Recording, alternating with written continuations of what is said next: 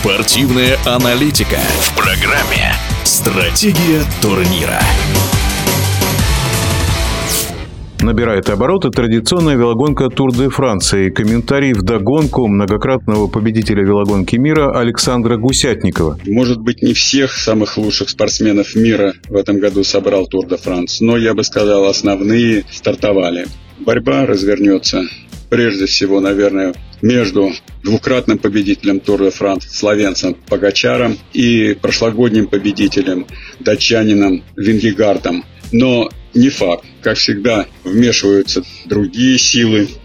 Например, два брата очень активных, Яце, Симон и Адам. Ну и я думаю, что и французы не за горами.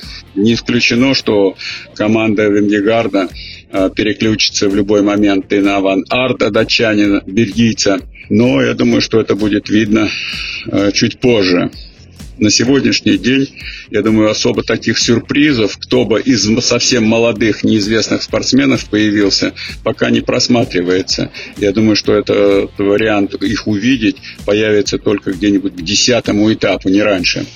Но если посмотреть начало гонки, то вот оно как раз прогнозирует, что все те, кто настроены на победу на этапах, они свои минуты уже получили, и их будут отпускать при правильном стечении обстоятельств. Далекие отрывы, которые, возможно, дадут им возможность побороться за победу именно на этапе.